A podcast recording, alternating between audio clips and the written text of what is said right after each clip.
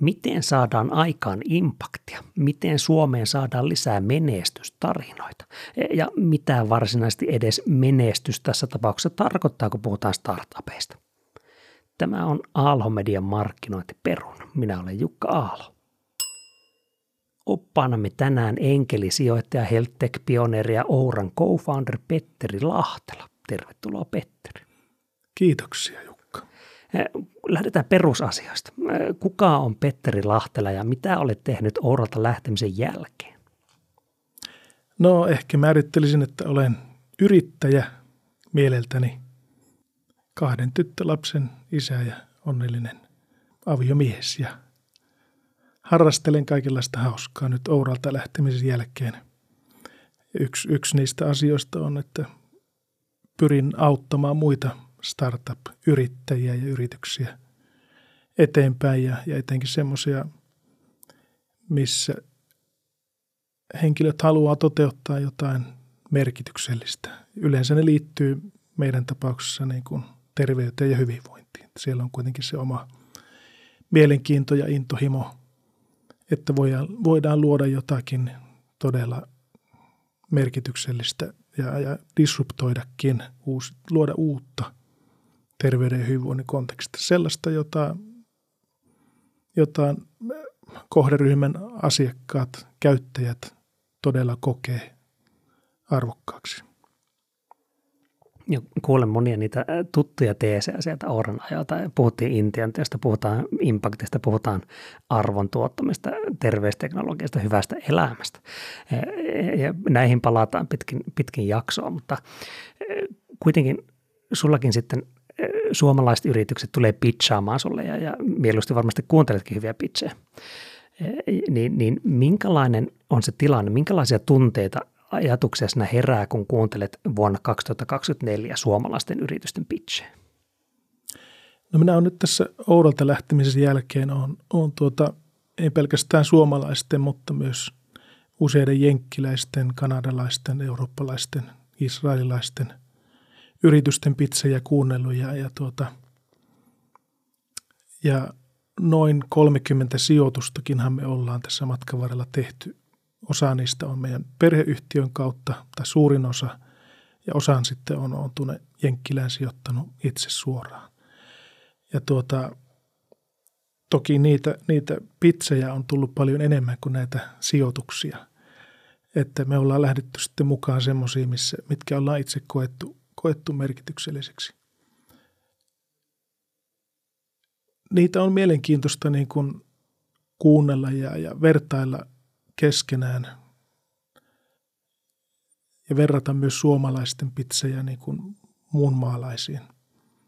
Ja tuota, se, mitä me haetaan sieltä, niin on, on ehkä ihan ensimmäisenä se, että tietääkö tämä tiimi itse, että mitä, mitä he oikein ovat tekemässä ja onko se, onko se, mitä he ovat tekemässä, niin sellainen että tavallaan ratkaistaan jotain aitoa ongelmaa tai jotain todellista merkityksellistä asiaa. Ja myöskin sitten sen niin tekemisen taustalla oleva intentio, tahtotila, ajatusmaailma, että miksi sitä ollaan tekemässä. Eli halutaan kuulla ne tarinat, että mitä siellä, mitä siellä taustalla oikein on ja mistä se on saanut alkunsa ja mitä ollaan saatu aikaiseksi – siihen mennessä ja minkälaisella rahoituksella ja niin edelleen. Että tavallaan kaikki ne niin kuin kuvastaa sitä, että kuinka aito se tahtotila on. Halutaanko oikeasti ratkaista jotain merkityksellistä ja luoda jotain sellaista, jolla on arvoa sille loppukäyttäjälle. Ja siinä mielessä niin ainakin mitä meille ehkä suodattuu noita, noita pizzejä sitten sillä tavalla, että ne pääosin ne koskettaa niin kuin jollakin lailla terveyttä, hyvinvointia tai joitakin on sitten niin kuin luontoon liittyviä ilmastoon, vesistöihin liittyviä ja, ja, ja sitten näitä kaikkia tukevia teknologioita.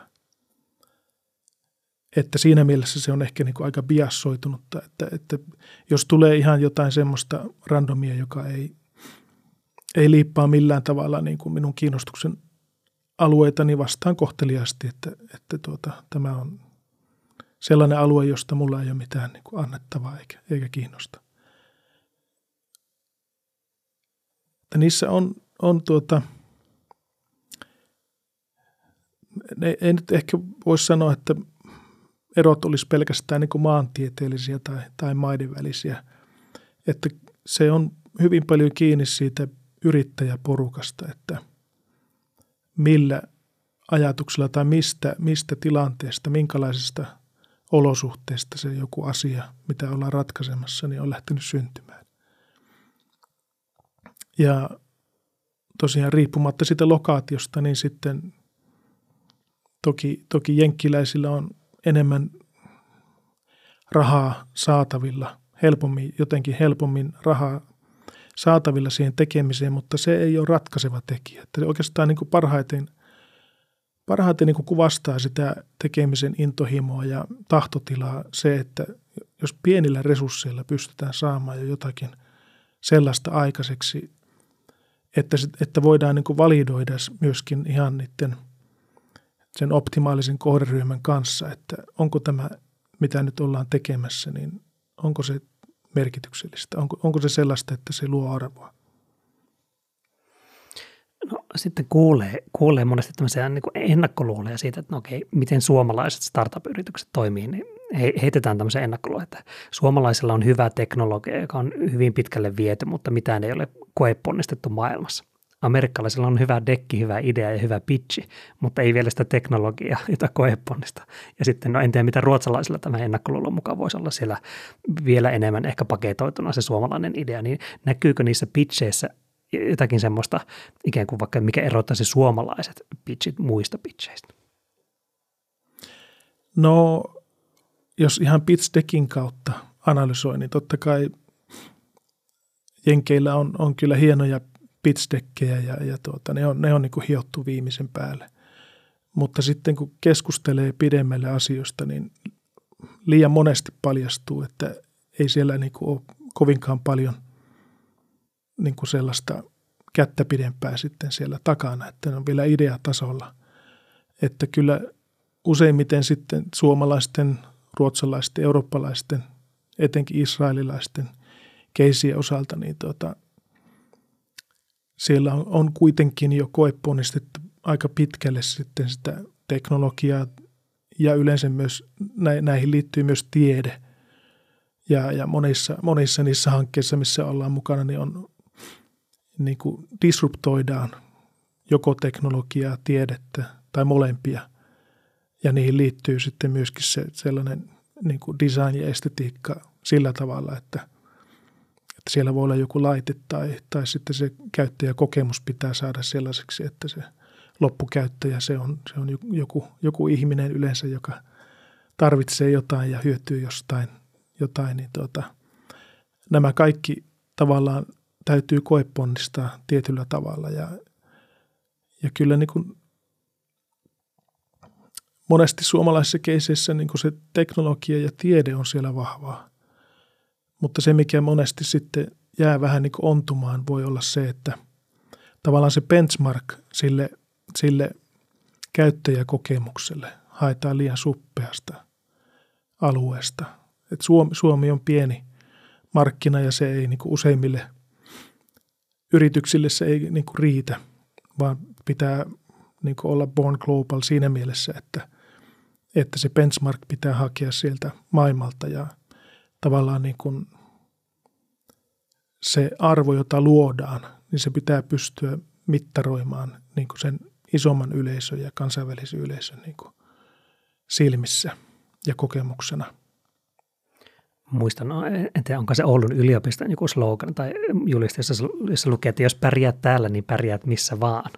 Mutta että ainakaan startup-ideoiden myötä pelkästään Suomessa pärjääminen ei välttämättä riitä siis siihen, että tuolla aivan joka paikassa pärjää. No ei, että kyllä siinä kuitenkin, kuitenkin tuota sitä ihan, kun lähdetään jotain ongelmaa ratkaisemaan ja, ja syntyy itselle joku visio siitä, että, että mikä sen käyttäjän, loppukäyttäjän kannalta niin kuin olisi optimaalinen. Sellainen, että se luo oikeaa arvoa. Se aidosti toimii ja aidosti ratkaisee sen ongelman. Niin kyllä se vaatii sitä, että ollaan face to face sitten niiden ihmisten kanssa.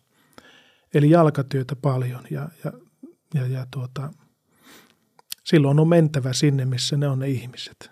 Missä on sen, mitä alkuvaiheessa tietenkään ei voi olla niin tarkkaa tietoa siitä, että no mikä se meidän ratkaisun optimaalinen kohderyhmä nyt sitten lopulta on, mutta joku kuva siitä syntyy sitä kautta, että mitä me ollaan ratkaisemassa. Ja kun markkinaa itse tutkii jalkatyönä ja, ja käy ihmisten luona ja tapaa, tapaa eri instansseja ja, ja tekee sitä perustyötä, niin, niin kaikkien niiden kautta täytyy niin syntyä sellainen kuva siitä, että, että mikä, jos niin kuin ajatellaan vuosi, kaksi, kolme eteenpäin sitä meidän omaa ratkaisua, niin mitä se sen käyttäjän näkökulmasta silloin tarkoittaa. Ja se vaatii sitä, että se pitää tietty n olla aika merkittävä määrän tavallaan käydä semmoisia keskusteluja ja haistella sitä markkinaa monin tavoin. Niin se, se on ehkä, ehkä sellainen, mitä, mitä suomalaiset yritykset voisivat tehdä vielä enemmän. Mm. No jakson aiheena menestystarinoita Suomeen ja, ja, painosanalle menestys ja tarina. Ja, ja menestys on mielenkiintoinen sana, että no mitä, se, mitä se kenellekin tarkoittaa ja, ja että mikä on menestynyt startup. Minä luulen, että, että tuota, Suomestakin löytyy, ehkä tässä huoneessa on tietynlainen käsitys, mediassa nostetaan tietynlaisia tarinoita, ehkä startup-elämästä haaveilevilla on tietynlaisia visioita tai ajatuksia siitä, että no mitä se menestys on. Mutta lähdetään nyt liikkeelle siitä, että minkälaista ikään kuin menestyksen kuvaa sinä kuulet, kun ihmiset pitchaa sulle, ja sitten puhutaan hiukan siitä, että no mitä sinä ajattelisit, että se menestys voisi olla. Niin, niin mitä startupit ajattelee siitä, että no mitä se menestys on? Onko se valuaatio, onko se miljardi käyttäjä? Mitä, miten sitä ajatellaan? Joo, se, se on, tämä on todella hyvä ja tärkeä kysymys, että se, se on hyvä määritellä se menestys itse – että mitä meille tarkoittaa se menestys. Ja hän niin liian harvassa tapauksessa se tulee esille se, että, että se menestys mittaroidaan sen kautta, että, että minkälaisen käyttökokemuksen se käyttäjä saa ja kuinka valmis hän on esimerkiksi suosittelemaan sitä meidän ratkaisua eteenpäin ystävilleen ja, ja kuinka pitkään hän on valmis käyttämään sitä. Että tavallaan retentio, retentio ja tämmöinen suosittelu ja, ja, ja sellaiset mittarit, jotka kuvastaa sitä, että ollaanko onnistuttu luomaan jotain semmoista, jolla on aidos, aidosti arvoa. Ja se käyttäjä kokee sen niin arvokkaaksi, että hän jatkaa sen käyttämistä pitkään. Ja tykkää jopa niin paljon tai oivaltaa itsestään jotain sellaista, että hän haluaa jakaa sitä muille ja kertoa, että tämä tuote – tämä palvelu auttoi minua ymmärtämään tämän asian. Se on, se on niin, niin tavallaan kohottava tekijä, kohottava asia, että niin kuin sitä sellaista toivoisin niin kuin sen sijaan, mitä monesti kuulee, että, että, että pitkälle kyllä ajatellaan sitä, että no miten rahoituskierrokset menee, paljonko nostetaan milläkin kierroksella, minkälaisia sijoittajia. Toki se on tärkeää myöskin, mutta, mutta silti se paras sijoittaja, että tärkein sijoittaja ja tärkein, tärkein rahantuoja on se loppukäyttäjä, loppuasiakas, tyytyväinen sellainen. Ja, ja, ja tuota, siihen pitäisi fokusoitua vielä enemmän. Että mediakin vähän turhaan niin kuin nostaa näitä rahoituskierroksia ja näin ja näin paljon sillä ja sillä kierroksella tämä firma nyt nosti rahoitusta. Koska ei se, se ei niin kuin yksistään mittaa sitä – sitä, että ollaanko nyt luomassa sitä todellista arvoa sille jollekin loppuasiakkaalle. Niin, niin, yritän ajatella maailmaa journalistin silmiä. Sitä aina sanotaan, että no, journalistit tykkää numeroista. Että nostetaan otsikkoon joku numero, että nyt XYZ Startup nosti, kuinka monta miljoonaa nostikaan, tai sitten, että valuaatio on unikorni tai dekakorni tai megakorni, missähän kornissa me ollaan menossakaan. Niin, niin ymmärrän tavallaan journalistin näkökulmasta sen, että joku kiva numero on kivan konkreettinen, kun taas sitten se, että no mitä arvoa tuotetaan, niin, niin sehän on aika tavallaan subjektiivista tai semmoista, että no, miten mittaat sitä arvoa. Mutta tässä tuli muutamia, miten sitä voi mitata, se retentio ja ne käyttäjät. Tai siis niin kuin, kun suositellaan muille käyttäjille tai toisille mahdollisille käyttäjille. Siinä sitä mitattavaa onkin.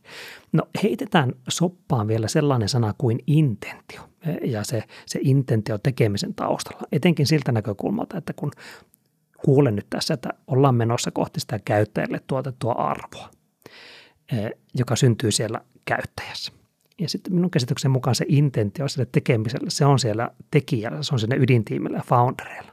Niin kertoisitko hiukan tästä intentioajatuksesta lisää? Joo, se, se on ehkä sellainen asia, mikä kaikkien vähiten niin tulee, tulee esille, kun, kun tuota, vaikkapa lukee kirjoja tai, tai sellaisia, kuuntelee podcasteja ja muuta, että miten startup-firma pitäisi perustaa ja, ja kaikkea näin, että miten luodaan visioita ja missioita ja niin edelleen. Että itselleen niin on vahvistunut Oura-kokemuksen myötä eritoten, mutta monessa muussakin yhteydessä se, että, että se on hirveän tärkeää se, että ymmärretään yhdessä sen ydinporukan kanssa, että mikä on se tekemisen tahtotila, mikä on se intentio, jonka pohjalta me niin kuin luodaan tätä juttua. Eli mitä me halutaan saada aikaiseksi. Se, se intentio auttaa niin kuin fokusoimaan sen energian, mitä käytetään siihen, siihen sen jutun luomiseen ja, ja toteuttamiseen. Ja se määrittelee niin kuin monet asiat, jotka lopulta, lopulta määrittelee myöskin sen menestyksen ja se, se on tavallaan niin kuin tällainen, menee vähän niin kuin ehkä filosofiselle tasolle. Ja tämä intentio on ehkä sellainen asia, jota ei missään pitchdekissä tietystikään voi edes ilmasta.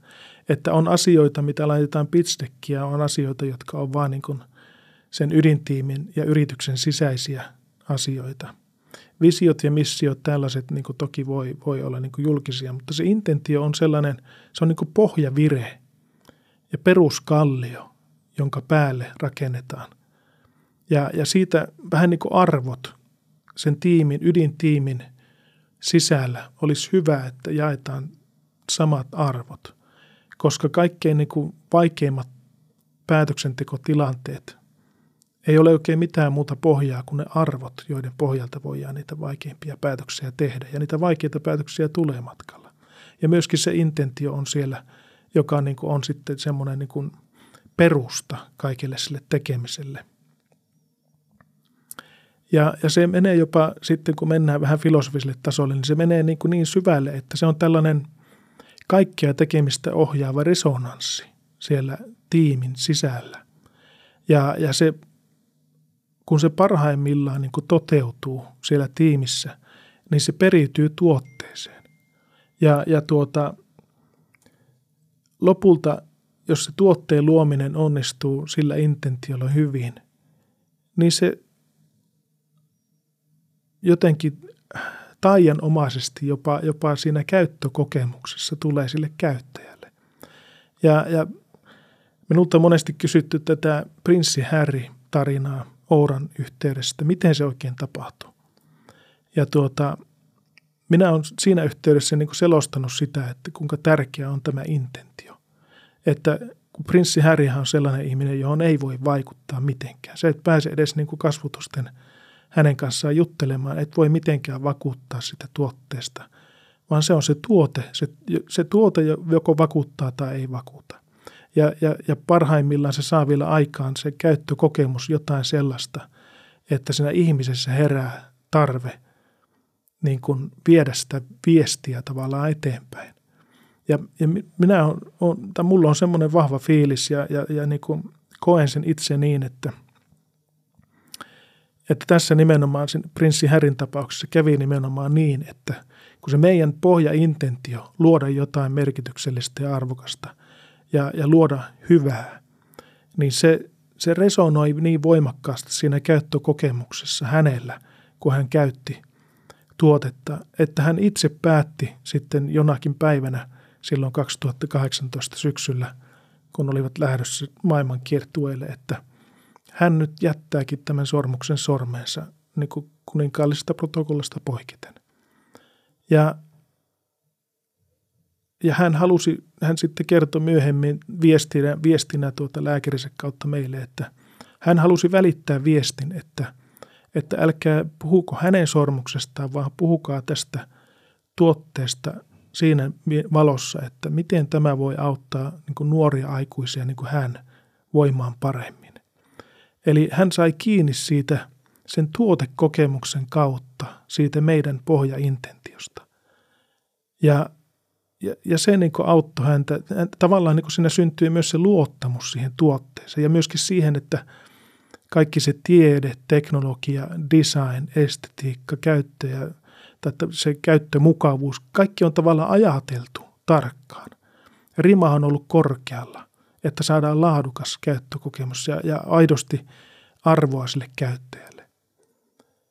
Niin siitä syntyy niin, kuin niin vahva semmoinen resonanssi, että, että mä selitän sitä sillä, että hän, hän sai kiinni siitä resonanssista.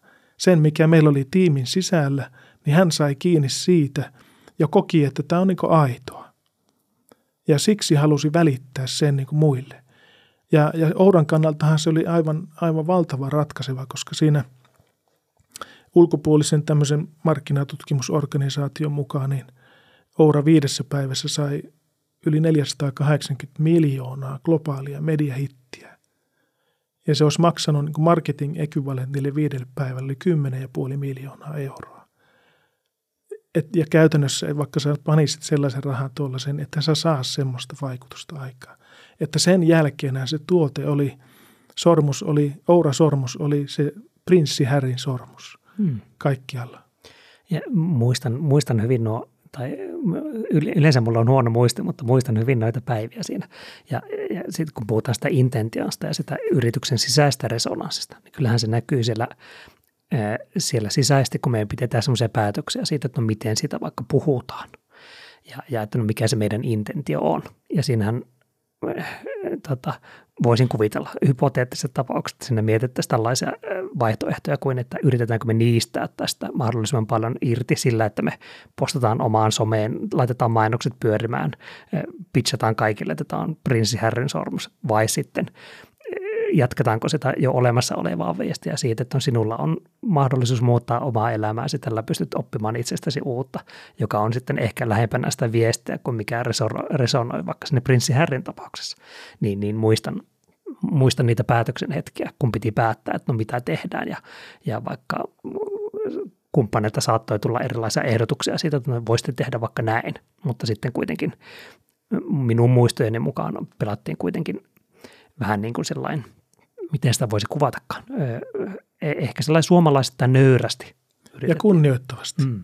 Että mulla ainakin tuli semmoinen vahva fiilis siitä, että, että meillä ei kannata niin kuin enää, että tavallaan nyt se on saavutettu se, mitä, mitä on tarve sillä saavuttaa, että, että meillä ei kannata itsellemme lähteä hehkuttamaan sitä yhtään sen enempää. Että alkuunhan siinä kävi niin, että amerikkalainen kilpailija Motive yritti niin kuin kaapata itselleen se huomion ja väittivät, että se on heidän sormuksensa. Mutta sitten meidän, meidän tuota, New Yorkilainen tutkimuskumppani Rebecca Robbins, joka on, on nykyään Oren Advisory Boardissakin, niin hän, hän sitten kirjoitti sen julkisesti jonnekin, että ei tämä on Oura-sormus. Ja, ja mehän ei itse otettu kantaa siihen ei, ei puolesta eikä vastaan. Että me, niin kuin, itse asiassa mulla piti ihan niin kuin hallitusta myöten hakea sille niin kuin lupaa, että ei tehdä mitään. Että me nyt rauhassa katsotaan ja, ja kunnioitetaan sitä, että hän on itse, prinssi Harry itse on tuota, tullut julki sen sormuksen kanssa ja, ja nyt kun se on tullut julki, että se on ourasormus, niin meillä ei tarvitse tehdä sille itse enää niin kuin mitään. Että kyllä niin kuin se hoituu. Että se on tavallaan semmoista tietynlaista ei nöyristelyä, mutta nöyr, nöyrää kunnioitusta sitä kohtaan, että tavallaan liika semmoinen amerikkalaistyylinen hehkuttaminen ja ylibuustaaminen, niin se, ei, ei niin kuin, se kääntyy itseä vastaan. Että pitää olla semmoinen tietty semmoinen hienovaraisuus myöskin siinä, että millä tavalla itse lähtee hehkuttamaan sitä. Se, se että itse asiassa se nostaa ylemmäs sitä tuotetta, niin kuin sen arvostusta ja arvokkuutta, kun sitä ei lähde niin kuin sillä tavallaan niin kuin jenkkityyliin puustaamaan liikaa, hehkuttamaan liikaa. Niin, kuulen, kuulen tässä nyt esimerkkejä siitä, että on mitä se intentio voi olla tai missä se voi näkyä, koska sehän kuulostaa hiukan just sellainen filosofia, että no mikä se intentio voi olla, että onko minun intentio meidän tiimissä, että meistä tulee unicorni, että me saadaan hulluna rahaa. Intention, en tiedä, ehkä se voi olla jonkinlainen huono intentio. Mm, sitten kuulin myös tuossa sitä positiivista siitä, että halutaan maailmalle hyvää – sehän ei varsinaisesti ole missi, missio eikä visio, mutta se on ehkä juuri sellainen jonkinlainen pohjavire tai e, tekemisen tapa, johon voidaan sitten vaikka, tai johon liittyy ne arvot mm. hyvinkin vahvasti, että no miksi me tehdään asioita sillä tavalla, kun me tehdään. Kyllä. No sitten kun mietitään niitä suomalaisia yrityksiä ja jakson aiheena otsikkona taas se menesty, lisää menestystarinoita Suomeen, niin, niin raivataan aluksi nyt vähän tästä edestä pois semmoisia suurimpia karikoita, niitä mahdollisia suuria esteitä, mitä nimenomaan vaikka suomalaisilla yrityksillä on. Siinä mielessä, että no mikä niillä suomalaisten yritysten menestystarinoiden tiellä on – jälleen kerran vuonna 2024? Onko se jonkinlaista lyhytnäköisyyttä, suomalaista startup-kulttuuria, ei ole parasta talenttia käytettävissä, niin mitä näkisit, että on niitä semmoisia suurimpia hidasteita nimenomaan suomalaisessa startup-kentässä? Kyllähän se kovin kilpailu on siitä talentista. Eli se, että vaikka sulla olisi kaikki kohdallaan, sulla on niin hyvä intentio pohjalla, sulla on hyvin määritellyt käyttötapaukset, käyttäjätarinat, joiden pohjalta olet rakentanut hyvän tuotteen, tai sulla on idea siitä hyvästä tuotteesta. Mutta jos et sä saa siihen hyviä tekijöitä houkuteltua mukaan, niin sen toteuttaminen ainakin vie sitten paljon enemmän aikaa. Ja, ja tuota, se on yksi semmoinen varmastikin hidastava, hidastava tekijä, että, että tuota, sitä Suomenkin olisi hyvä eri tavoin pystyä niin kuin sallimaan tai houkuttelemaan myös ulkomailta niitä osaajia. Että täällä on ehkä rajallisesti, täällä on niin kuin monella osa-alueella on syvää osaamista, mutta se, sitä ei ole niin tavallaan moniin keisseihin sitten levitettävissä.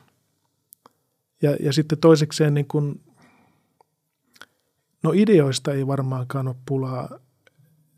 Yliopistoihinkin jää seinien sisälle niin paljon – hyviä ideoita, mutta ne, ne ei niin kuin lähde sieltä, tai ei ole keinoja siihen, että miten, miten niitä lähdettäisiin tuotteistamaan ja viemään maailmalle. Että siinä on ehkä rajallisesti, tai se resurssien rajallisuus ja tavallaan se, ehkä, myöskin se osaamisen rajallisuus tulee siinä sitten vähän vastaan. Ja, ja sitten se, se tuota, että kyllä täytyy uskaltaa heti alkuvaiheessa ennen kuin edes kuvaa siitä lopullisesta tuotteesta, niin pitää uskaltaa lähteä sinne pääkohden markkinoihin ja, ja olla face to face niiden asiakkaiden kanssa ja, ja sitä kautta niin kuin saada sitä tietämystä ja osaamista ja visiota sitä markkinasta, että mihin se on menossa. Ja tietysti myös kilpailutilanteesta, mutta sitten, sitten siinä vaiheessa, kun sä sen oot oman, oman niin kuin kompetenssi tarpeiden kautta saanut tiimin rakennettua siihen ja saatte rakennettua sen oman ratkaisun. Sen jälkeen sitä kilpailua, toki sitä pitää aina jonkun verran seurata, mutta että sen jälkeen pitää keskittyä enemmän siihen omaan tekemiseen ja siihen visioon, joka on siellä tulevassa. Ja tuota, sitä, sitä kohden tavallaan niin kuin benchmarkata sitten sitä, että mihin se markkinakin on menossa. Ja, ja, ja se vaatii sitä äärettömän paljon sitä läsnäoloa siinä markkinassa face-to-face läsnäoloa. Joskus on miettinyt näin, että, että monesti ne jutut, missä itsekin on mukana, missä on ollut mukana, ne tuntuu vähän siltä, niin kuin oltaisiin tekemässä jonkinlaista avosydän leikkausta etäyhteydellä jostakin Tyrnävän pellolta jonnekin eh, Los Angelesin tai San Franciscon tai, tai New Yorkin tai johonkin muuhun. Että siinä pitkät välimät, pitkät viiveet. Ja, ja minä olin kuulevina niin tuossa myös sitä, että ikään kuin se, se talenttipuolin kokemus – siinä mielessä, että Suomessakin on valtavasti hyviä tekijöitä. ja, mutta joita puuttuu ehkä ne kokemukset siitä, kun ollaan tehty jotakin vastaavaa tai kun ollaan käyty se putki läpi. Mm. Ja, ja olettaisin nyt kuitenkin, että suomalaisten menestystarinoiden myötä se, se, se puoli koko ajan kasvaa kyllä, myös, että täälläkin on kyllä. niitä, jotka on ikään kuin tehneet sen. Kyllä. Mutta että ikään kuin se monesti puuttuu se, sanotaanko se koko putken hallinta siinä mielessä, että miten päästään ihan sieltä alusta sinne, mikä se menestyksen määritelmä sitten onkaan. Mm. Ja on niitä ihmiset, jotka ovat sen käyneet läpi. Kyllä, se, siinä mielessä tilanne toki niin kuin paranee, että tänne niitä menestystarinoita koko ajan tulee lisää, mutta me ollaan vähän niin kuin jäljessä näitä, ehkä meidän näitä benchmark-markkinoita, Ruotsia ja vaikkapa Israelia ja Jenkkilää niin kuin tuossa suhteessa, että me, me ollaan pikkusen jälkimatkalta niin kuin lähdetty ja pienemmillä resursseilla ja myöskin tuota, pienemmillä rahallisilla resursseilla. Toki se ei ole aina, aina huono, niin kuin sanoin aiemmin, että se ei ole aina huono asia se, että on niukat resurssit. Se pakottaa fokusoimaan sitä tekemistä oikeisiin asioihin. Mutta kyllä se siinä vaiheessa, kun pitää lähteä skaalaamaan jotain, niin, niin, niin silloin, silloin sitä rahoitusta tarvitaan. Ja mitä disruptiivisempaa tekee, jos siihen liittyy rautaa, softaa, tiedettä, designia, tuotantoa, niin silloin sitä tarvii sitä rahaa myös enemmän ja aikaisemmassa vaiheessa.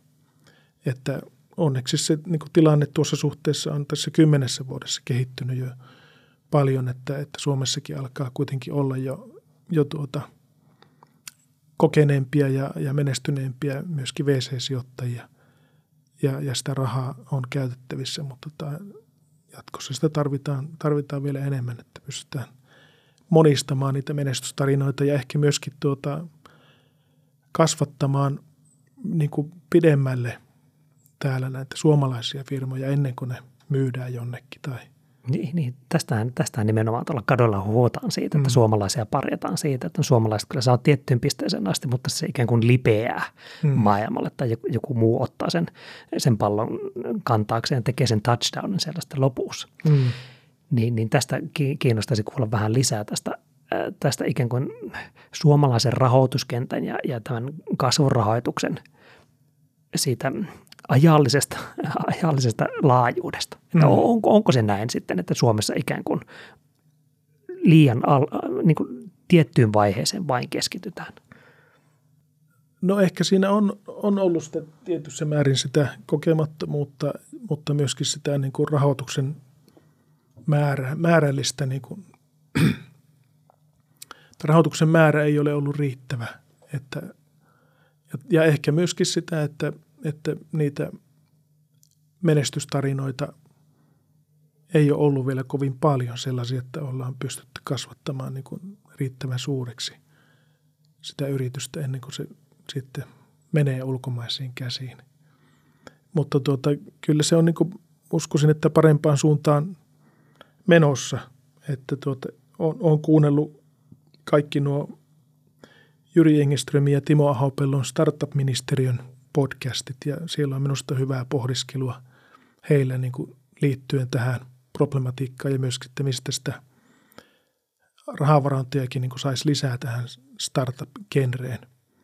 Ja, ja, ja tuota, myöskin, että miten me niitä unikorneja ja mahdollisesti jatkossa myös dekakorneja niin kuin pystyttäisiin tänne Suomeen saamaan ja sitä kautta niin kuin niitä menestystarinoita ja menestyneitä yrittäjiä ja, ja, ja niitä myöskin, jotka useimmiten kuitenkin, ainakin mitä oma kokemus on, niin ne menestyneet yrittäjät sitten, jotka ovat onnistuneet tavalla tai toisella sitten eksitoimaan tai tekemään jonkun verran rahaa, niin haluavat sitten jakaa sitä hyvää eteenpäin ja, ja, ja auttavat sitten muita startup-yrityksiä ja sijoittavat niihin ja auttavat rahoituskierrosten keräämisessä ja niin edelleen. Että – että minusta siinä mielessä niin on, täällä on semmoinen hyvä pohja-asenne kyllä olemassa. Mutta siihen kun saadaan volyymia vaan vähän lisää, niin kyllä se siitä varmaan ajan kanssa lähtee. Niin kuulen tässä, että no resursseja tarvitaan, mutta sitten myös niitä esikuvia tarvitaan, niin voisin kuvitella, että siinä vaiheessa, kun ei hirveän montaa tule mieleen sellaista suomalaista yritystä, joka olisi onnistunut käymään sen koko putken läpi, niin sitten saattaa alkaa poltella, että no pitäisikö meidänkin tehdä X, Y, Z, pitäisikö meidän myydä, eksitoida tässä vaiheessa, koska kaikki muutkin ovat tehneet sen ja he, he ehkä tietävät jotakin, mitä me ei tiedä. Ja sitten kun taas tulee näitä menestystarinoita tässä mielessä lisää, niin ehkä niihin voi sitten muille, kenelle, fa, muille founderille, muille tiimin jäsenille, hallitukselle kertoa sitten, että kyllä heilläkin onnistuu, ehkä mekin pystytään siihen. Mm, kyllä. Että tavallaan niitä täytyy luoda niitä uusia tarinoita koko ajan ja sitä myöten niin se tulee oppia lisää ja kokemuksia lisää ja, ja tuota, tarinoita lisää, niin se kehittyy kokonaisuutena ja koko ekosysteemi tavallaan kehittyy siitä – ja, ja sitten se, se niin kuin ajan kanssa ne menestystarinat luo edellytyksiä sille, että myöskin sitä rahoitusta sitten tulee enemmän tarjolla. No markkinointiperuna haluaa kantaa oman kortensa kekoon ja antaa nimenomaan sellaisia käytännön läheisiä vaikka työkaluja tai ajatusmalleja siitä, että no miten tätäkin kuuntelevat startup-yrittäjät, founderit, ydintiimit voi lähteä rakentamaan sitä menestyksen askelia täällä on muutama lista sellaisia työkalumaisia ajatuksia, muun muassa use casejen käyttö, vision kirkastaminen, käyttäjäryhmien ja käyttäjäryhmien polun luominen ja sitten mainonnan rooli. Tämä on mielenkiintoinen tämä mainonnan rooli, kun markkinointiperunassa ollaan.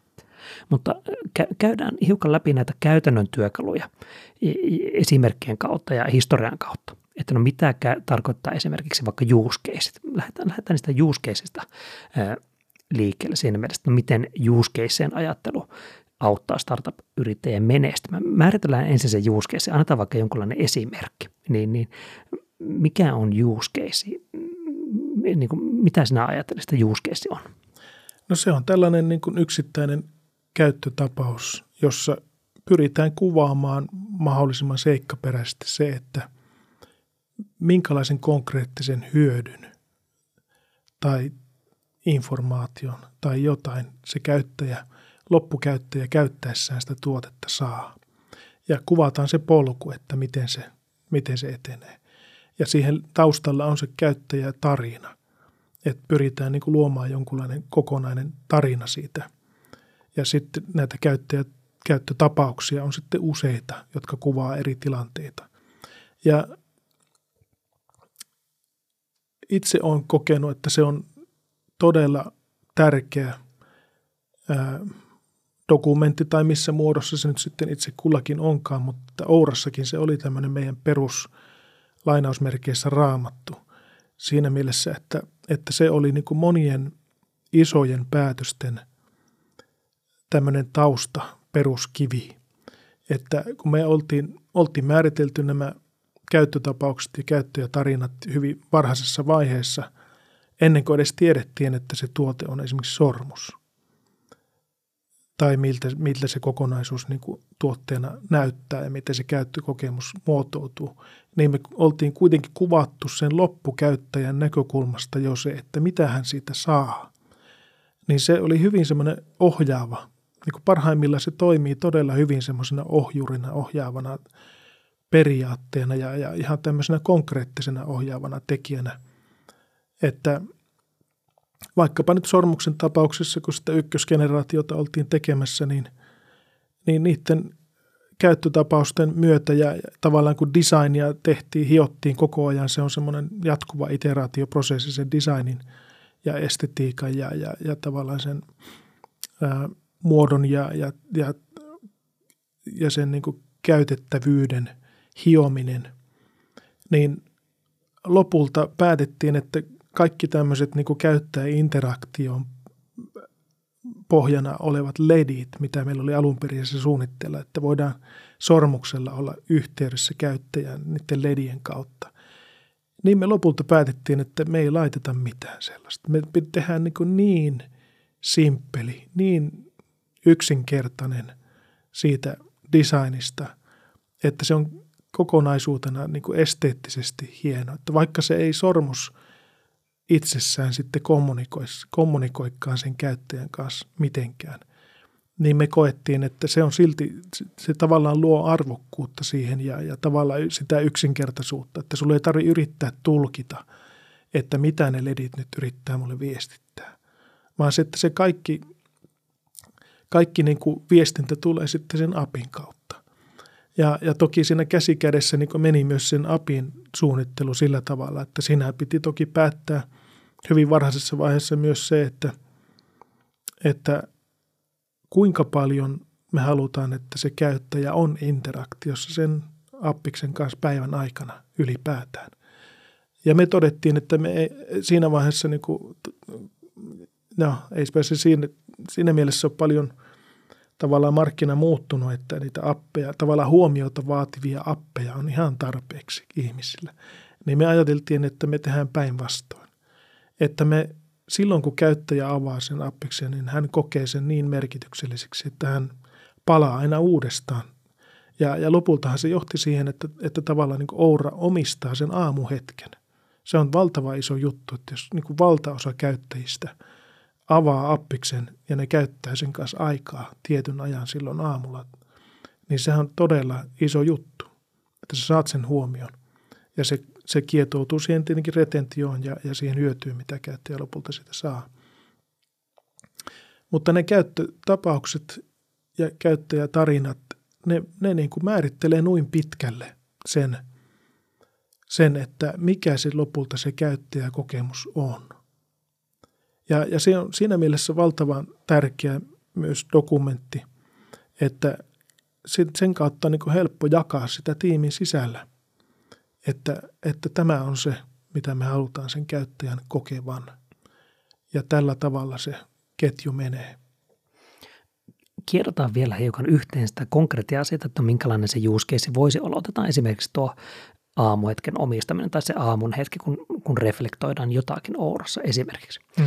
Niin, niin minkälaisen use casein kautta se voisi voisi syntyä tuollainen? Onko se use case vaikka tämän tyyppinen, että eh, kuvittelinen henkilö Y herää aamulla ja laittaa valot päälle ja haluaa miettiä, että no mitä tekisin tänään, mihin kapasiteettini riittää. Hän ottaa sovelluksen ja aukaisee. Siitä hän näkee etusivulla heti tiivistelmän. Ikään kuin kuinka spesifiksi tällaisessa use mennään, jotta siitä tulee noita, tai, tai jotta sitä voidaan käyttää sitten päätösten tekemisessä. Kyllä sinne kannattaa mennä mahdollisimman detaljitasolle.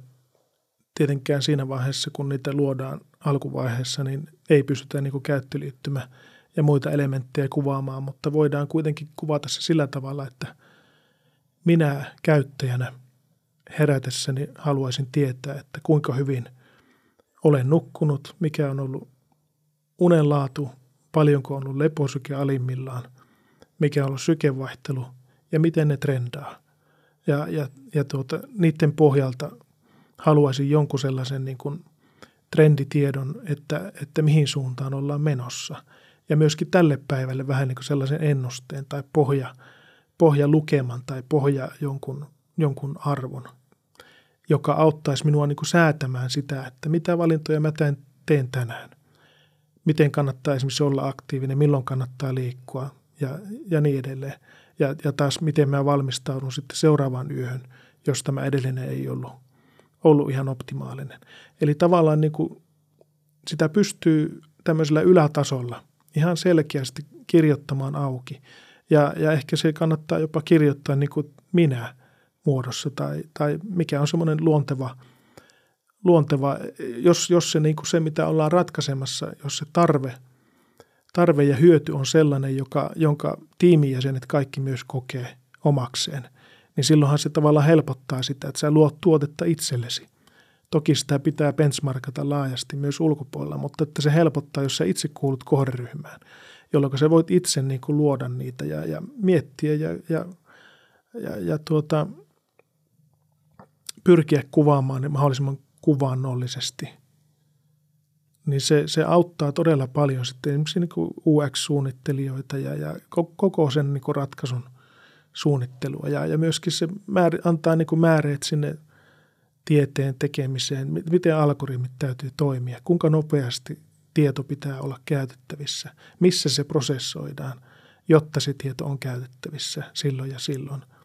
Eli tavallaan niin kuin sieltä tulee paljon semmoisia johdannaisia, jota voidaan sen, niiden use case-määrittelyjen kautta määritellä onko nämä use case, onko niitä yksi the use case vai voiko niitä olla monta ala use case? Kannattaako niitä tehdä monta kerralla ja katsoa, että mikä sitä toimii vai, vai minkälainen ikään kuin use caseien joukko voisi toimia? No siellä on ehkä niin kuin sieltä alle, kun niitä lähtee luomaan, niin sieltä löytyy varmaan semmoisia teemoja, joiden alle, niin kuin pääotsikoita, joiden alle siellä on se the use case niin kuin johonkin tiettyyn.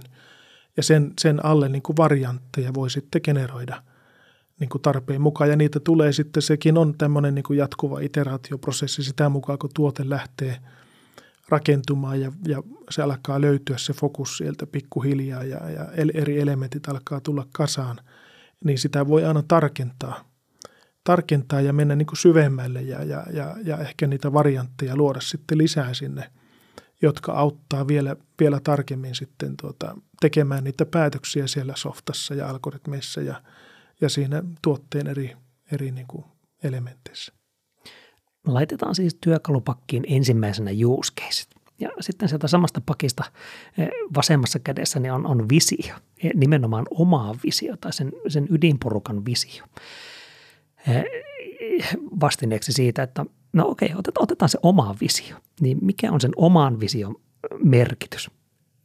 Ja, ja tällä ulkokehällä tässä kysymyksessä on tällaiset asiat kuin vaikka käyttäjätutkimus tai asiakkaiden pyynnöt vastaan tai ikään kuin no, oma visio vastaan asiakkaiden äh, halut tai pyynnöt. Sanotaanko näin pyynnöt? Hmm. No kyllä oma kokemus on se, että,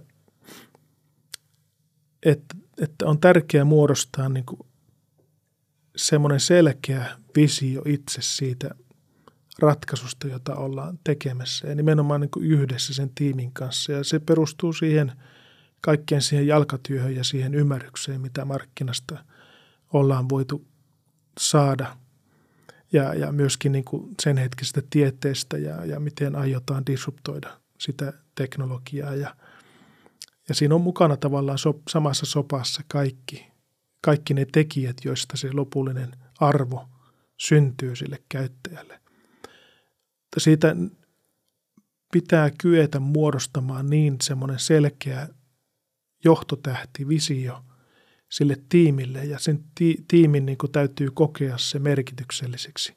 Että se, se visio tavallaan kuvastaa sitä, siellä on se intentio pohjalla ja, ja siellä on nämä käyttötapaukset ja, ja, ja ne käyttötarinat ja, ja, ja, tuota, ja, ja se visio sitten kiteyttää sen, että, että mitä on se arvo, mitä me halutaan sille käyttäjälle välittää. Ja, ja sen pitää pystyä niin kuin tavallaan muodostamaan semmoinen näkymä tuonne muutaman vuoden päähän. Että se ei, se ei voi olla vaan niin kuin siinä tässä, tässä hetkessä oleva, tässä tavallaan markkinatilanteessa tai tässä kilpailijatilanteessa – oleva ratkaisu, vaan sen pitää olla sellainen, joka perustuu eh, niin kuin sellaisiin ää, käyttäjien, niin, niin sen optimaalisen kohderyhmän käyttäjien ää, ilmaisemiin tarpeisiin. Ne ei välttämättä minkään kyselyn tai, tai ne ei ehkä ole edes sellaisia niin kuin selkeästi kommunikoituja tarpeita, vaan ne on sellaisia, jotka tulee rivien välistä ja tavallaan niin kuin, kun benchmarkkaa niitä use että, että, että okei, että on, hakeeko ihmiset tällaista, tarvisiko ne tällaisen vastauksen tämmöiseen kysymykseen silloin, kun ne herää. Tai kun ne on vaikka niin kuin iltapäivällä miettiä, että tekisinkö treeni nyt vai myöhemmin tai jotain muuta semmoisissa päätöksissä, joilla on vaikutusta heidän elämänsä laatuun ja näin edelleen, niin, niin ne ei, tai sanotaanko näin, että hyvin harvoin ne käyttäjät pystyy kuvaamaan sulle sitä, että mit, mitä, minkälainen se pitäisi olla tai mikä se todellinen tarve on. Se pitää pystyä haistelemaan sieltä rivien välistä ja sinistä muodostamaan sitten se kuva sinne vähän kauemmas niin, että se on validi myös sitten, kun se tuote aikanaan tulee markkinaan. mä jotenkin aistin tässä semmoista jän, jännitettä mm-hmm. siinä, että kuvitellaan vaikka yritys, jolla ei ole aivan selvää. Tiedetään, että halutaan tehdä jotakin, mutta ei ole ihan selvää, että no mitä tai miksi.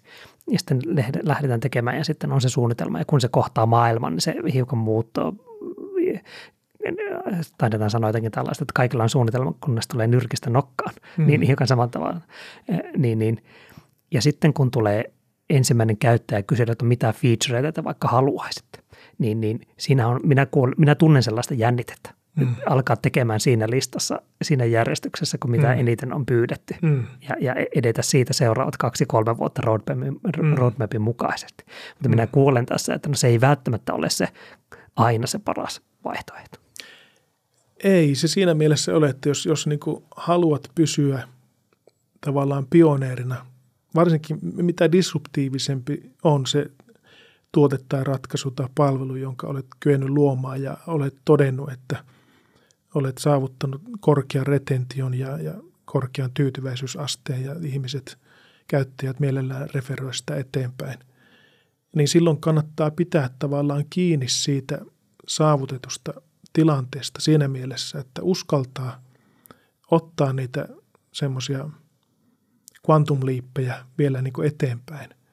Että hyvin harvoin se, kun luodaan jotain, jotain niin kuin disruptiivista, missä pitää olla tiede, teknologia ja design ja monet, monet osa-alueet niin kuin kohdallaan, jotta se käyttökokemus on, on hieno ja käyttäjä palveleva, niin, niin tuskin siinä ehditään – toteuttaa niitä kaikkia juuskeisejä. Eli sulla jää sinne tekemisten arkkuun vielä jää merkittävä määrä niitä tekemättömiä juuskeisejä.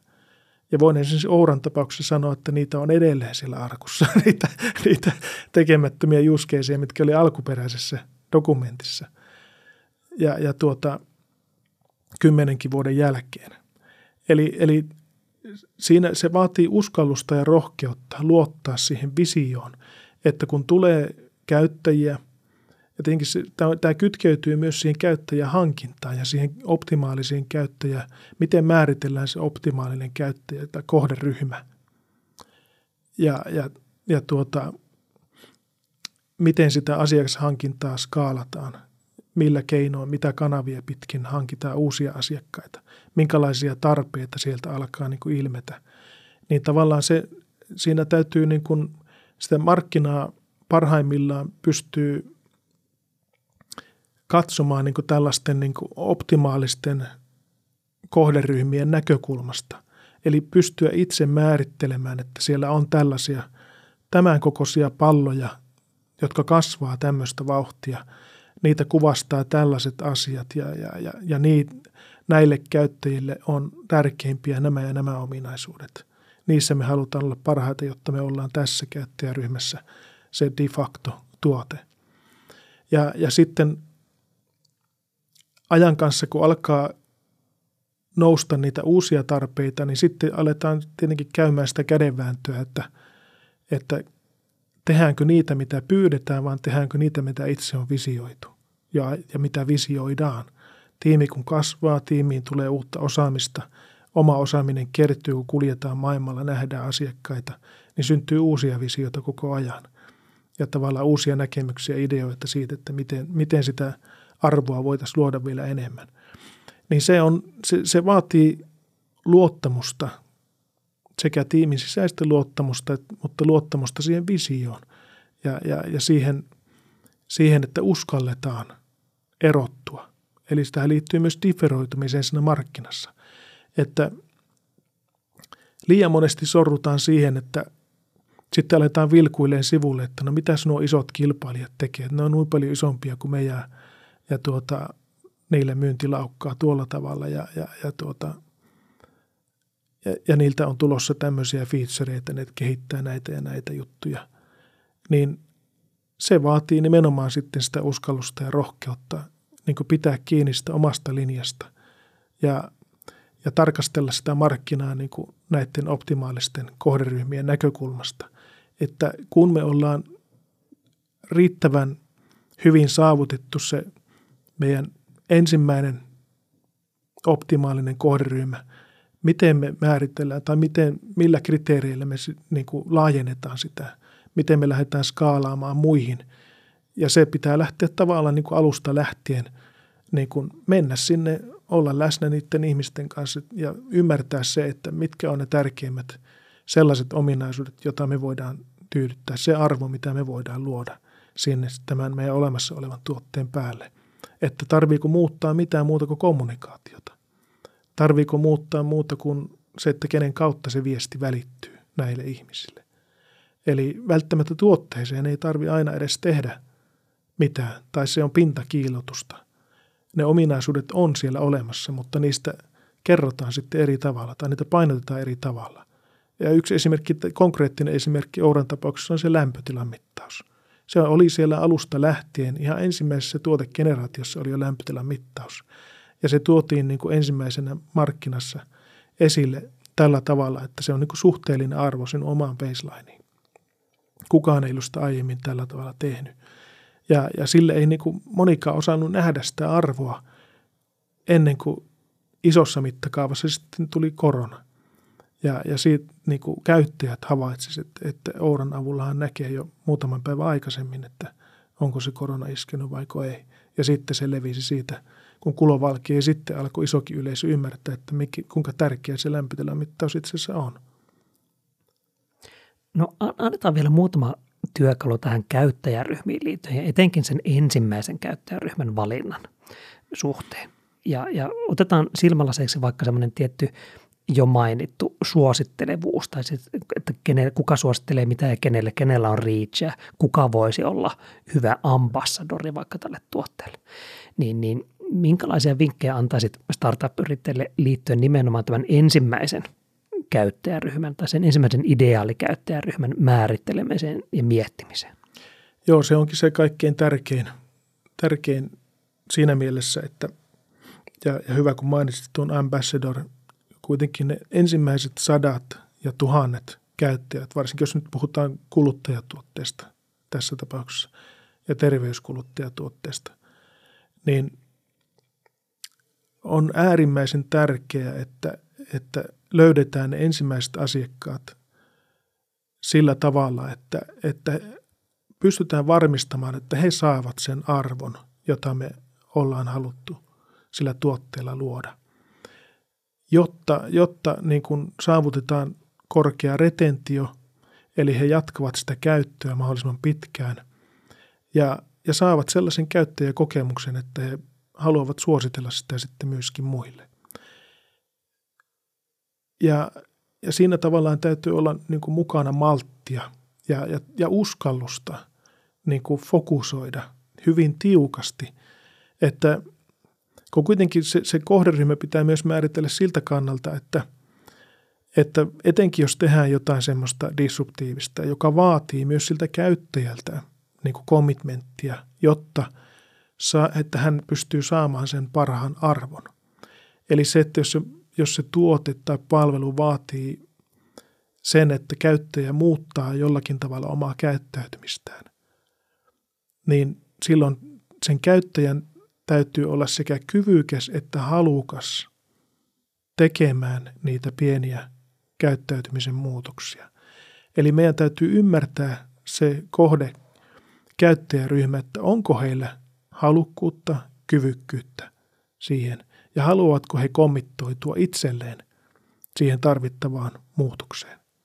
Eli mi- millä tavalla me määritellään tai millä tavalla me voidaan ymmärtää nuo asiat siitä kohderyhmästä. Mitä esimerkiksi heidän, kun me tavallaan tehdään semmoista omaa markkinatutkimusta, niin mitä asioita näiden ihmisten on jo täytynyt niin omassa elämässään tehdä, jotta he ovat sillä tasolla, että, että he, he voisivat olla sitä meidän optimaalista kohderyhmää niin tässä ensimmäisessä vaiheessa. Ja että onko heillä jo jotain sellaista, missä he ovat niin kuin tällaisen pidemmän komittoitumisen pystyneet niin kuin näyttämään toteen. Se ei ole helppoa, mutta, mutta se on palkitsevaa sitten siinä mielessä, kun, kun jos sä saavutat ne ihmiset, ja pystyt saamaan aikaan sen, sen, että he kokevat sen käyttäjäkokemuksen myötä sen hyödyn sitä tuotteesta niin vahvasti, että he ensinnäkin niin suosittelee sitä tuotetta, mutta että heistä tulee tämmöisiä ambassadoreita, jotka kertoo sitä tuotteesta ja omasta kokemuksesta, nimenomaan sitä, se on ollut heille niin tämmöinen transformative, tämmöinen siis sisäisiä muutoksia tai tämmöistä sisäistä, sisäistä niin kuin heräämistä tai tämmöisen itsereflektion kautta syntynyttä oivallusta on tullut niin paljon sen tuotteen avulla, että, että he haluavat sitä jakaa eteenpäin. Ja näin tapahtui Ourassa hyvin voimakkaasti jo sillä ykkösgeneraatiolla. Sehän jako, jako mielipiteitä vahvasti se design ja, ja tuota, siitä kuuluu erinäisiä kommentteja, että miten te voitte löytää tuommoiselle möhkylälle hmm. niin paljon käyttäjiä, mutta tuota, kun ne löydettiin, niin sitten kun julkaistiin kakkosgeneraation sormus ja, ja tuota, annettiin nykykäyttäjille mahdollisuus lähettää alennuskoodeja ää, ystäväpiirilleen, niin niistä alennuskoodeista niin kuin konvertoitui ostoiksi yli 70 prosenttia. Se on ihan valtava prosentti. Eli, eli se niin kuin kuvastaa sitä, että kuinka tärkeä rooli sillä, sillä, että joku ystävä suosittelee tai sellainen, johon sä luotat, suosittelee. Eli siinä on monta tuommoista vaihetta, mutta sinne jos pääsee, niin se, se on niin kuin todella, todella merkityksellinen assetti. Sä voit jatkaa tavallaan sillä samalla polulla ja, ja rakentaa sitä. Ja siihenhän niin kuin Ourankin menestys perustuu. Edelleenkin niin kuin valtaosa todennäköisesti tänäkin päivänä niin kuin myynnistä tulee näiden suosittelujen kautta. Tähän, tähän kohderyhmän määrittelyyn ja tuotteen määrittelyyn, niin t- tulee mieleen, että ne on ikään kuin sen saman pussin kaksi päätä tai saman talouspaperilla kaksi päätä, että niitä molempia voidaan skaalata sen mukaan, mitä tarvitaan, että ne saadaan matchaamaan.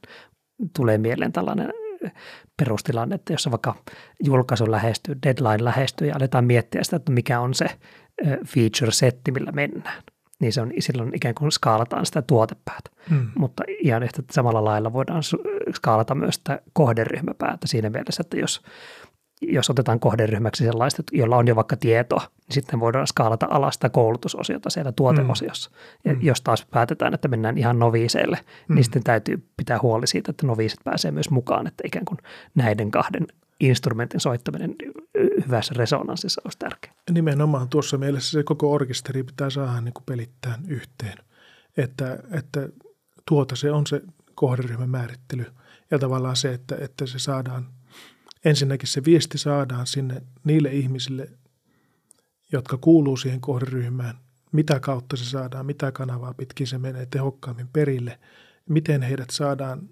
tulemaan sitten omaan verkkokauppaan ja konvertoitua asiakkaaksi, mitkä kaikki semmoiset tekijät ja, ja tavallaan tietoyksiköt tai mikä, mikä, mitä siinä matkan varrella tarvitaan, jotta se konvertoituu ostoksi ja sitä kautta käyttö, käyttökokemuksen myötä tämmöiseksi niin kuin pitkäaikaiseksi käyttäjäksi ja ambassadoriksi, niin siinä on juurikin niin kuin monia vaiheita, jotka täytyy miettiä, että mikä se – mikä kuvastaa sitä customer journeyä parhaalla mahdollisella tavalla. että juurikin tämän meille optimaalisen kohderyhmän niin kuin näkökulmasta. Miten me saavutetaan se ja, ja kun se ollaan onnistuttu saamaan asiakkaaksi se, se loppukäyttäjä, niin miten me palvellaan häntä sen jälkeen. Ja, ja, ja tuota, miten me autetaan häntä niin kuin siinä markkinointityössä, kertomaan eteenpäin sitä tuotteesta että et, et, minkälaisilla tavoilla ja minkälaisilla viesteillä me voidaan niin auttaa siinäkin työssä. Kuulen tässä sellaista viestiä, että, että paras ambassadorin paras mainoskanava on se olemassa oleva käyttäjä, joka kaverilleen suosittelee. Mutta puhutaan hiukan mainonnan roolista ja puhutaan vaikka Facebook-mainonnasta, PPCstä, Google Adsista. Ja ja minäkin olen ollut sellaisissa äh, tilaisuuksissa mukana, jossa joku investori sanoi, että, että, että se on kyllä graalin malli, mallia, kun joku yritys kaalaa ilman yhtäkään mainospennin käyttöä. Et sitä pidetään sellaisena semmoisena juurikin tällaisena graalin maljana, ikään kuin, että se olisi hyvä asia, että ei käytetä maksettua mainontaa rahaa. mutta mainonnan roolista siinä mielessä, miten sinä näkisit sen vaikka Facebook-mainonnan, Google Adsin roolin versus juuri tämä käyttäjän oma suosittelu ja muu? No minä ottaisin siihen semmoisen ehkä tieteellisen lähestymiskulman. Olen tykännyt siitä sinun lähestymiskulvasta Ourassa, Ourassakin, että, että pyritään hyvin tieteellisesti ymmärtämään. Että voidaan testailla erilaisia asioita ja sitä kautta pyritään niin ymmärtämään, että mitä, voiko siltä saada jotain sellaista lisää informaatiota niistä kanavista, jota, jota meillä ei muuten ole käytettävissä tai, tai sitten niin, lähinnä, lähinnä sitä kautta. Ja tietysti niin kuin semmoista vähän niin kuin pientä markkinatutkimusta voi, voi sinne rinnalla tehdä ja ehkä jotain niin kuin yksittäisiä featureita voi vähän niin kuin koe ponnistaa että mahdollisesti. Tai, että siihen pitää löytää semmoisia innovatiivisia tapoja niin kuin käyttää niitä kanavia, mutta sitten pitää ymmärtää myös sen, että se, että tuota, minkälainen bias siellä mahdollisesti on – sitten niissä vastauksissa tai, tai niissä, jotka vastaa niihin. Että, että kuinka, kuinka paljon se kuvastaa sitä meille optimaalisen kohderyhmän todellisuutta.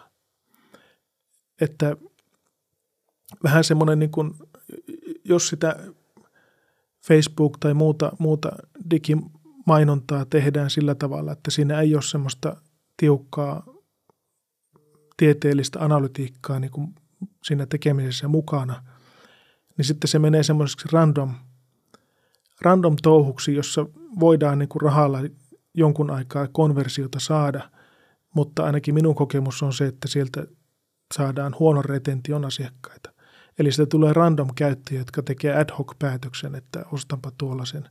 Ja, ja tulee turhia, turha niin kuin palautuksia ja, ja tuota, tavallaan niin kuin väärin perustein tehtyjä päätöksiä, jotka johtaa siihen, että tulee huono retentioasiakkaita.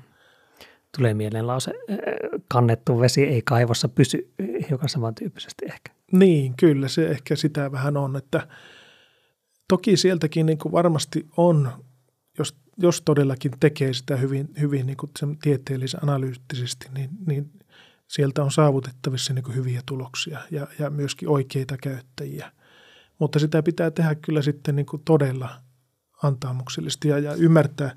Kyllä siinä täytyy pohjana silloin olla jo, jo niin kuin tuota, se tavallaan se tuote pitää olla jo siellä markkinassa aika pitkällä ja, ja tuota, pitää olla jo kokemuksia siitä itse valitusta optimaalisesta käyttäjäryhmästä ja, ja se on vähän niin kuin sama juttu kuin chat GPTn kanssa työskentely, että, että pitää osata niin kuin oikeanlainen prompti kirjoittaa, että sä saat hyviä vastauksia sieltä tai käyttökelpoisia vastauksia. Niin sama juttu on vähän niin kuin tossakin, että pitää olla luovuutta ja ymmärrystä ja, ja, ja asiantuntemusta ja pitää olla niin kuin moni asia kohdallaan, jotta siihen kannat, niin kuin tavallaan ne siihen laitetut eurot maksaa itsensä takaisin. Itse olen miettinyt sen chat GPT että että prompt engineering on sitä, että, että tietää mitä haluaa ja tietää milloin saa sen, niin mm. silloin ollaan aika turvallisella vesillä. Niin, niin, kyllä, kyllä, just näin. No laitetaan, työkalupakkin ollaan laitettu käyttäjäryhmiä, mainonnan roolia ja use case. Niin sitten kun sitä työtä aletaan tehdä ja aletaan seurata jonkinlaisella metriikolla, näitä on mainittukin tässä jakson aikana joitakin, mutta käsitellään niitä vielä vielä yksitellen, eli minkälaisia metriikoita voitaisiin seurata. Esimerkiksi juuri retentiota, referral-astetta tai ylipäätään nettisivun vaikka konversioastetta, kohderyhmän validointi tai muuta. Niin puhutaan retentiosta. Minä olen kuullut monissa haastatteluissa, kun Ourastakin puhutaan, puhutaan sitä retentiosta ja se oli, se oli monissa mainosvideoissakin meillä nostettu ihan, ihan tota, ikään kuin semmoiseksi proof pointiksi siitä, että se retentio on. Niin, niin määritellään nyt ensin se, että no, mitä se retentio suunnilleen tarkoittaa. No se on tavallaan kuvastaa sitä sitoutumista, että kuinka pitkäksi aikaa käyttäjä sitoutuu käyttämään ja kuinka usein hän – esimerkiksi päivän aikana tai mitatussa ajan, ajassa käyttää sitä tuotetta. Ja siinä Ouralla seurattiin sekä, sekä sormuksen että appiksen retentiota, että kuinka, kuinka tuota, sitoutuneita ne käyttäjät on. Ja, ja kyllä se niin kun, kun siinä onnistuu, niin sillä on myös valtava iso merkitys rahoituskierroksillakin sitten, että et tuota, B-kierroksella, kun tuli Piilakson sijoittajia mukaan, niin ne Ouran retentioluvut oli niin hyviä, että, että he halusivat itse tarkistaa ne ja pyysi meiltä ne tiedot, tiedot ja, ja totesivat, että nämä on parempia kuin mitä me edes uskallettiin sanoa. Ja sanoi, että he ei, niin koskaan aiemmin ole nähnyt missään tuoteryhmissä niin kuin tällaisia retentiolukuja. Ja se on niin kuin se yksistään oli jo niin vakuuttava tekijä siitä, että tavallaan kun se, se määrittelee tai niin kuin todentaa sen arvon, jota on luotu sille käyttäjälle. Että se käyttäjä todellakin kokee sen niin arvokkaaksi, että hän ei mistään, mistään hinnasta jättäisi sitä sormusta pois kädestä ja, ja, ja sitä aamuhetkeä esimerkiksi niin kuin käyttämättä. Ja oletan, että retentiota voi ajatella ainakin kahdella tavalla, ikään kuin siihen omaan tuotebaselineen suunnaten ja sitten myös sanotaanko vaikka industry standardeihin kyllä, verraten. Kyllä. Ja, ja olettaisin näin, että Ooralla ne ikään kuin molemmat oli huippulukemissa. Kyllä, kyllä ne oli ja tuota, parhaimmillaan niin kuin, oli kolme nelinkertaiset niin kuin industry standardeihin verrattuna ja myöskin, että ne on edelleen pystytty niin kuin ylläpitämään tai pitämään korkealla tasolla jopa, jopa nousseet viimekin aikoina. Laitetaan metriikkoihin siis retentio ja sen seuraaminen. No sitten toiseksi metriikaksi nostetaan se asiakkaiden suosittelut, eli referaalit. Niin, niin minkälaisia asioita niistä referaaleista kannattaisi seurata tai miettiä? No siihen, siihen tietysti tarvii erilaisia keinoja, että millä tavalla niin kuin ensinnäkin niin kuin enabloi sitä ja, ja, tuota, ja millä tavalla sitä sitten voi mitata. Että Ourassa meillä oli aika varhaisessa vaiheessa jo sellainen mahdollisuus, että, että niin kuin appiksesta pystyi käyttäjä lähettämään, lähettämään tuota alennuskoodin. Ja sitten oli tämmöisiä niin kuin, ö, muutaman viikon tempauksia, jossa, jossa tuota, annettiin mahdollisuus nykykäyttäjille sitten, sitten lähettää näitä referaaleja, alennuskuponkeja – niin, niin niistä pystyy kuitenkin seuraamaan sitä, että kuinka hyvällä konversiolla sieltä nämä konvertoituu ostoiksi ja, ja, tuota, ja sitten ajan kanssa tietysti näki, että kuinka hyvän retention asiakkaita sitä kautta tulee. Ja, ja molemmat mittarit kyllä niin todensi sen, että, että tuota, se on erittäin toimiva, toimiva tapa ja, ja Oura, Ouralle eritoten niin ollut todella hyvä. Niin, eli ei paitsi niiden referaalien seuraaminen, vaan niiden mahdollistaminen, ikään kuin sen putken luominen, että se on mahdollisimman helppo. Mm, kyllä.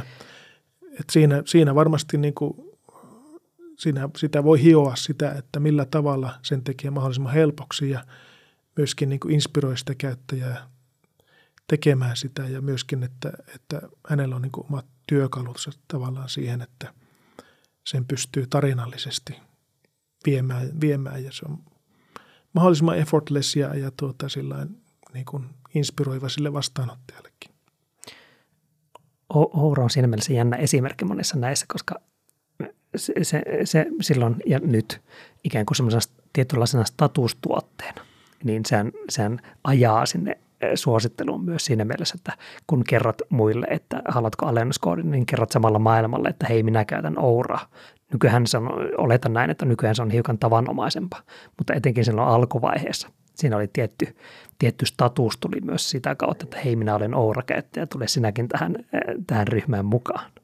Kyllä ja, ja varsinkin sitten siinä vaiheessa, kun tämän prinssi Harryn myötä oltiin ja, ja pian, pian sen jälkeen hän esimerkiksi Michael Dale, kun hän ensin lähetti viestiä, että I love the Oura Ring, can I invest – ja sitten jonkun ajan päästä laittoi tweetin siitä, niin sehän sai valtavan paljon näkyvyyttä ja tavallaan boostasi sitä, sitä Ouran ympärillä olevaa hälinää, mikä lähti sitä prinssi Häristä ja, ja niin kuin auttoi siinä eteenpäin. Heitetään vielä pakkaan viimeinen metriikka. Kaikkien markkinoijien jälleen kerran jonkinlainen hyvin aurinkoinen valonsäde, eli konversioaste. Ja puhutaan konversioasteesta vaikka nimenomaan siinä kohderyhmän validoinnin näkökulmasta. Siinä mielessä sitten, että minä olettaisin, että siihen liittyy sellainen jonkinlainen yhteys, että no mitä parempi konversio, niin sitten tiedetään, että nyt ollaan siellä oikean kohderyhmän eh, eh, hujakoilla. Ja jos ei millään tavalla tule niitä konversiota, niin sitten ollaan väärällä, väärällä vesillä kala mm, ylipäätänsäkin. Mm, kyllä. Kyllä, juuri näin, että se, se konversio toki kertoo paljon siitä, että ollaanko nyt ensinnäkin onnistuttu kohdentamaan oikein ja ollaanko me tavoitettu niitä oikeita meille optimaalisia ihmisiä ja onko se viesti ollut toimiva, resonoiko se viesti siinä kohderyhmässä. Että siinä on monta, monta tekijää tavallaan, jotka, jotka sitten sen konversion myötä niin kuin siinä trikkautuu. Että näitä kaikkia voi niin kuin hioa siinä koko ajan ja katsoa, että millä on niin kuin määräävin vaikutus siinä kohderyhmästä, mikä, mikä sitä konversiota parantaa. Minä muistan silloin Auran aikana ja monesti muutenkin ajattelen niitä tätä ikään kuin sen globaalin maksimin ja sitten lokaalin nä- maksimin näkökulmasta siinä mielessä, että jos, jos yrityksellä on jo jokin kohderyhmä, jokin tietty viesti, jokin tietty tuote, ja sitten on tietty olemassa oleva konversioaste, vaikka verkkokaupassa se on vaikka 2,6 tai jotakin, mitä se nyt onkaan. Niin sitten jos tehdään semmoisia hyvin pieniä liikkeitä, muutetaan aivan pieniä asioita, niin sitten oletuksena on se, että no ei se konversioaste sitä hirveä, hirvittävästi muutu. Mm. Että ollaan löydetty, ollaan saatettu löytää jonkinlainen lokaalimaksi. Mm mutta se ei, ei taas tarkoita sitä, että oltaisiin löydetty se globaali maksimi mm. siitä, että saattaa olla, että siellä Fog of Warissa tässä niin kuin markkinoinnin, markki, markkinoinnin mm. sumukentässä jostakin löytyisi vielä parempi viesti vielä mm. paremmalle mm. porukalle, vielä, vielä paremmille tuotteille, feature-seteillä vaikka. Mm. Minä ainakin varsinkin startuppeja niin kuin kannustan siihen, että revittelemään ja kokeilemaan, että mm. saadaanko löydettyä, että mit, mistä, mistä su, mihin suuntaan tuolla päin lähtee se konversioaste nousemaan, mm. entä täällä suunnassa. Saadaanko me ylipäätään mitään vaik- niin kuin vaikutusta mm. aikaiseksi sen konversion nimenomaisesti. Kyllä, ja siihen on niin valtava vaikutus sillä, että keneltä se kuulee se potentiaalinen käyttäjä, potentiaalinen ostaja. Ja, ja tietyissä tapauksissa niin kuin sitten tällaiset influencerit, jotka kertoo sitten tuotteesta, heillä on valmiiksi – seuraajia voi olla parhaimmillaan satoja tuhansia tai tänä päivänä jo miljoonia seuraajia. Ja jos tällainen henkilö sitten kertoo siitä tuotteesta niin kuin omana käyttökokemuksenaan, ei sillä tavalla, että se on maksettu.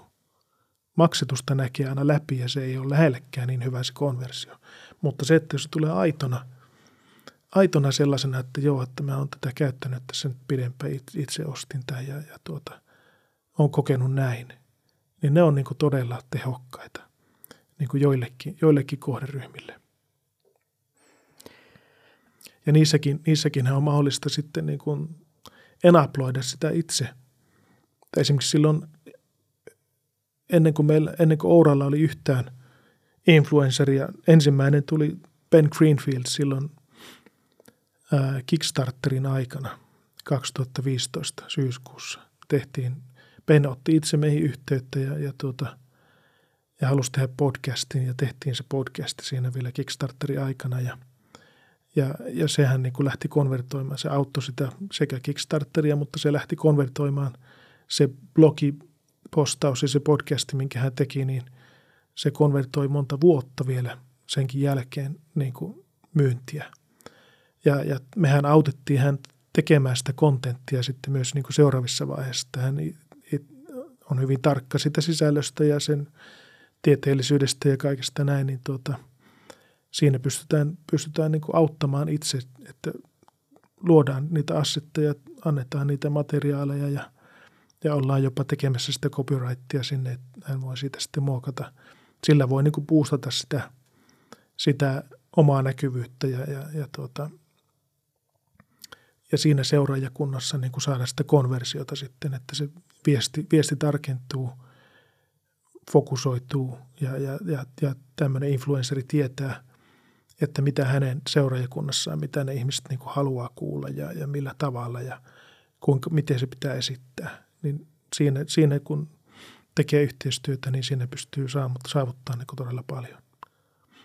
Ja yksi työkalu, mikä, mikä tuota, minkä haluan mainita tässä, niin mitä Ouralla, mitä sinä teit, Jukka, esimerkiksi Kinnusen Hannun kanssa, tie, tieteen kontekstissa blogipostauksia, niin siellä esimerkiksi tämä sykevaihtelu, joka nyt on semmoinen vähän niin kuin kuuma, kuuma peruna nyt, kun tässä perunapotka, markkinointiperunasta puhutaan, niin otetaan toinenkin kuuma peruna tähän, tähän niin tämä HRV on semmoinen edelleenkin sellainen asia, että tuota, siitä paljon keskustellaan, mutta vähän on ymmärrystä siellä taustalla.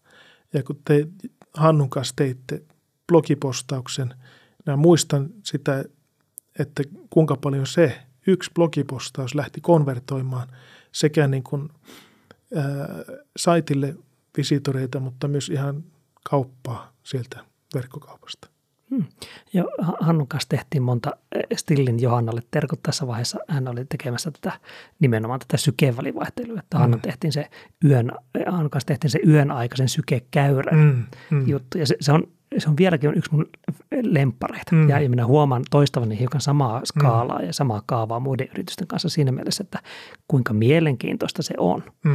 kun löydetään jonkinlaiset uudet silmälasit, mm. jonka läpi maailmaa katsotaan. Mm. Ja silloin kun me tehtiin sen, niin Annu kertoi siitä, että, että miten yön aikana sykkeet saattaa eri mm. tavalla mennä. Saattaa olla tämmöistä riippumaton näköistä mm. hämökkuviota, joka mm. kertoo hyvästä palautumisesta, tai saattaa olla muita kuvioita siellä. Mm. Ja sitä sitä tota, tehtiin, se oli seossa suuri hitti, Hard mm. Grade While Sleeping hakusanalle oli Joo. silloin, saattaa vieläkin olla, jos etsitte sen sieltä. Ja, ja se sykevälivaihtelu sitten oli, oli sellainen juttu, jossa avattiin ehkä ensimmäistä kertaa ihmisläheisestikin sitä, mm. että no mitä se sykevälivaihtelu on, mistä se ylipäätään kumpuaa, mistä se johtuu. Nimenomaan. Ja sitten johdettiin siihen, että no, haluatko tästä lukea lisää, niin Kyllä. tässä sellainen tuote, joka tekee juuri sen, juuri silloin, kun sillä on merkitystä. Kyllä.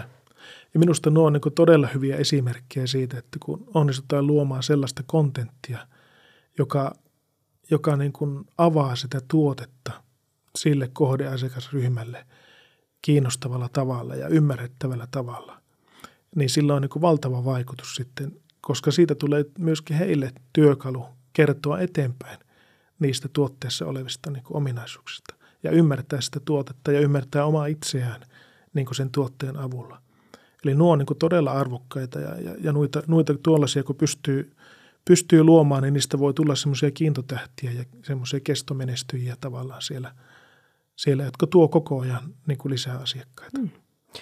Voin tähän väliin, koska markkinointiperunassa ollaan, niin voin markkinointipuheen pitää väliin sanoa, että jos olet teknologia startup, ihminen ja sinulla on jokin semmoinen data tai joku tarina tai datatarina ja kaipaat sen apuun joka myllyttää, niin laita viestiä jukka, että alha.fi, niin minä kyllä autan. Katsotaan, että löytyykö sieltä niitä silmälaseja, joiden avulla voidaan maailmaa katsoa ihan uudella tavalla. Kyllä, Jukka on ihan, ihan paras, paras tässä tällaisessa työssä. No annetaan sitten, on, on valtaisesti työkaluja, on metriikoita, on use mutta annetaan, annetaan vielä yksi – kysymys, jota founderit, ydintiimit voisivat itseltään kysyä tämän jakson kuuntelun jälkeen, niin mikä olisi sellainen yksi tärkeä kysymys, eh, joka kannattaisi kysyä itseltään? No ainakin yksi, yksi sellainen on, että ollaanko me ratkaisemassa niin oikeaa asiaa. Eli onko meillä oikea kysymys, johon me haetaan vastausta.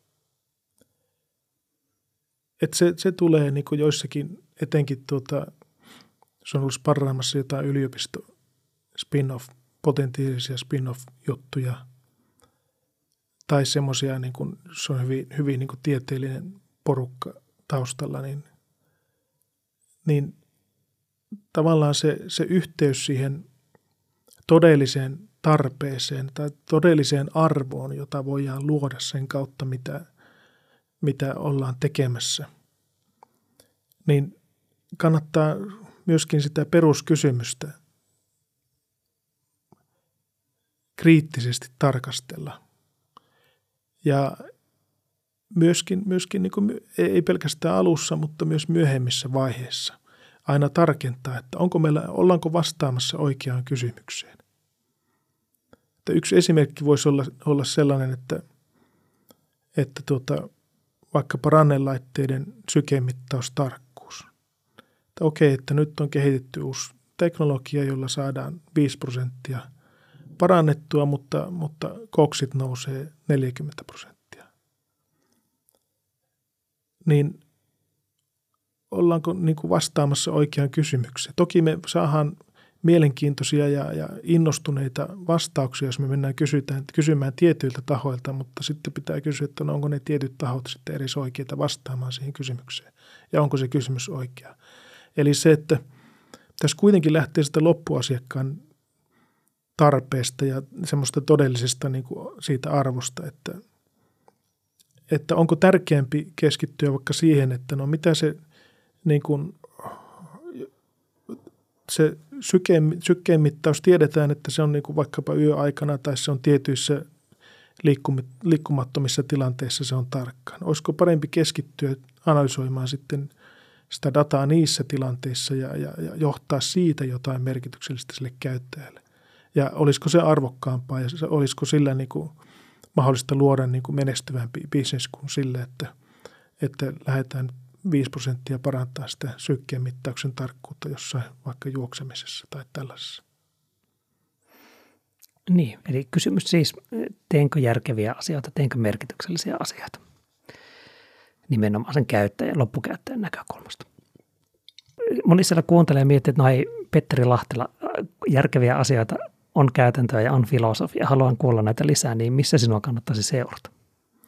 No LinkedInissä varmaan parhaiten sieltä varmaan parhaiten löytää. No niin, mennään siis LinkedIniin. Kiitos Petteri. Kiitos Jukka. Ja ei muuta kuin ensi jakso.